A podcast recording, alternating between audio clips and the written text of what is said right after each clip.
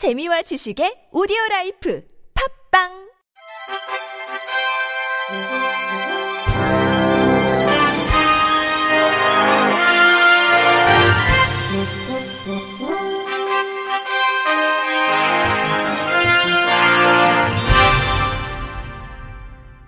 청취자 여러분 안녕하십니까? 1월 19일 목요일 KBRC 뉴스입니다. 법무부가 지난 10일에서 14일 닷새간 전국 25개 법학 전문 대학원 시험장에서 제12회 변호사 시험을 시행했다고 밝혔습니다.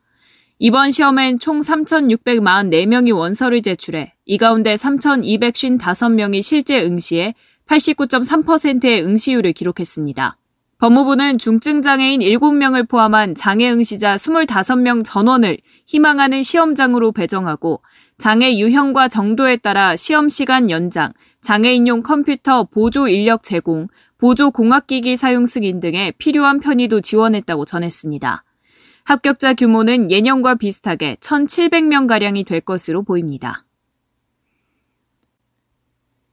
장애계가 혈우병 항체 환자 대상으로만 제한된 햄리브라 건강보험 적용 범위를 하루빨리 비항체 환자까지 전면 확대하라고 목소리를 높였습니다. 전국장애인 차별철폐연대는 어제 오후 서울 서초구 중해제약 앞에서 혈우병 비항체 환자 대상 햄 리브라 신속 등재 결의 대회를 개최했습니다.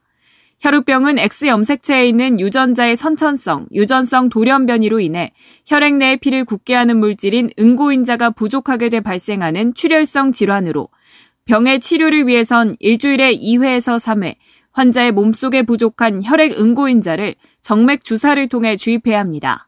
반면 중해제약이 개발한 혈우병 치료제 햄리브라는 기존 치료제와 달리 피부에 주사하는 피하 주사제로 기간도 한 달에 한 번만 투약하면 되기에 많은 혈우병 환자의 고통을 줄일 수 있는 해결책으로 평가받고 있습니다.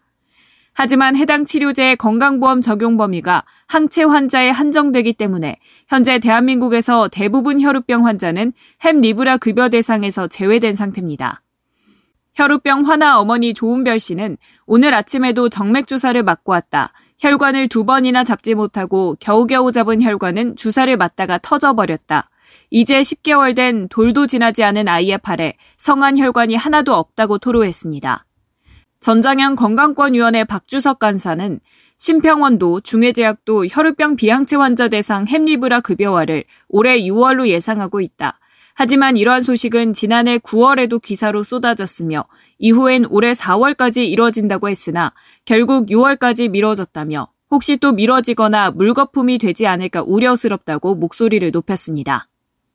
빛소리친구들이 MADE 장애인 무용 전문 교육 수강생을 다음 달 26일까지 모집합니다.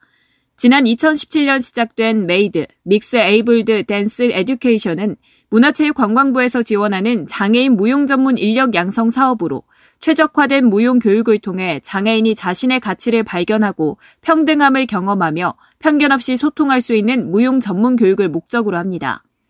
선발된 수강생은 3월부터 장애인 무용 전문 교육장인 MADE 중앙교육원과 인천교육원에서 발레, 한국무용, 현대무용 등 다양한 무용 장르의 교육을 무료로 진행합니다.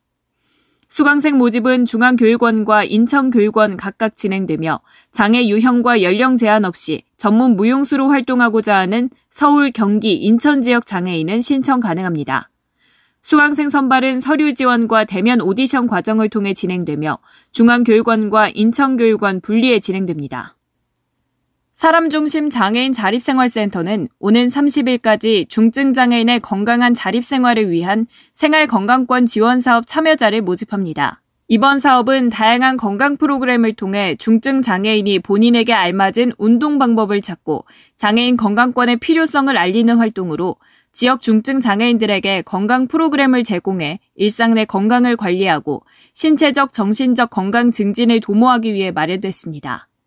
프로그램은 3월부터 11월까지 9개월간 진행되며 건강상담 2회, 건강교육 4회, 생활운동 건강 프로그램 30회, 건강권 보고대회 1회를 운영합니다. 모집 대상은 서울시 거주 중증장애인 5명이며 양천구 거주 장애인을 우선 선발합니다. 신청은 센터에 직접 방문하면 되며 참여자 선정은 담당자 개별 상담과 참여자 선정 회의를 통해 이루어집니다. 서초 구립 한우리 정보문화센터가 구직 중인 장애인을 대상으로 개인별 맞춤 직업훈련 잡카데미 훈련생을 수시 모집합니다. 개인별 맞춤 직업훈련 작카데미는 개인의 욕구와 적성에 맞는 개인별 맞춤 훈련을 실시해 준비된 근로자를 양성하고 민간 기업의 일자리를 알선해 장애인의 자립을 지원하기 위한 사업입니다. 최대 3개월 훈련 과정으로 2월부터 12월까지 운영되며 실제 사업체 환경과 유사하게 조성한 서초구립 한우리 정보문화센터 지하 1층 직업훈련장에서 평일 개인별 계획에 따라 이뤄집니다. 주된 훈련으로는 근로시 중요하게 여겨지는 직업 소양 교육, 직무 교육 등이 진행되며 훈련 중 취업 알선을 통한 채용 연계와 더불어 취업 후 고용 유지를 위한 사후 관리도 지속 지원할 예정입니다.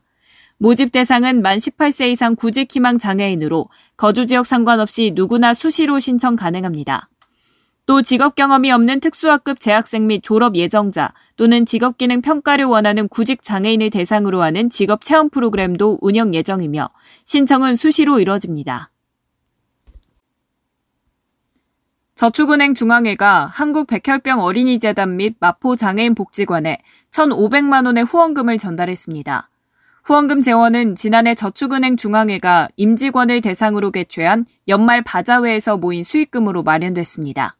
후원금은 질병 등 갑작스러운 위기 사유 발생 등으로 생계 유지가 곤란한 저소득 어린이, 장애인 가정의 치료비 등 긴급 경비 및 생계비를 지원하는 데 사용할 계획입니다.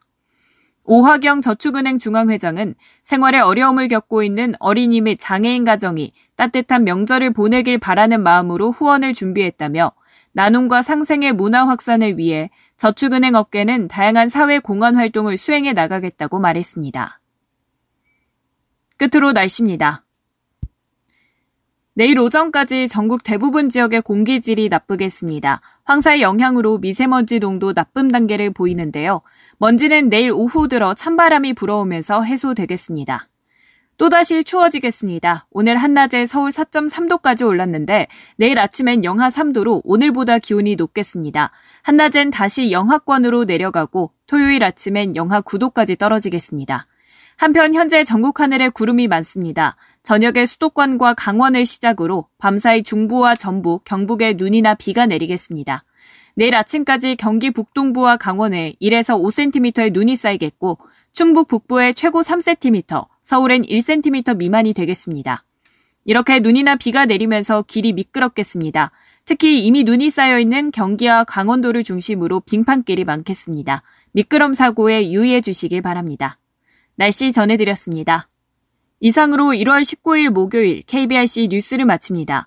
지금까지 제작의 이창훈, 진행의 최유선이었습니다. 고맙습니다. KBIC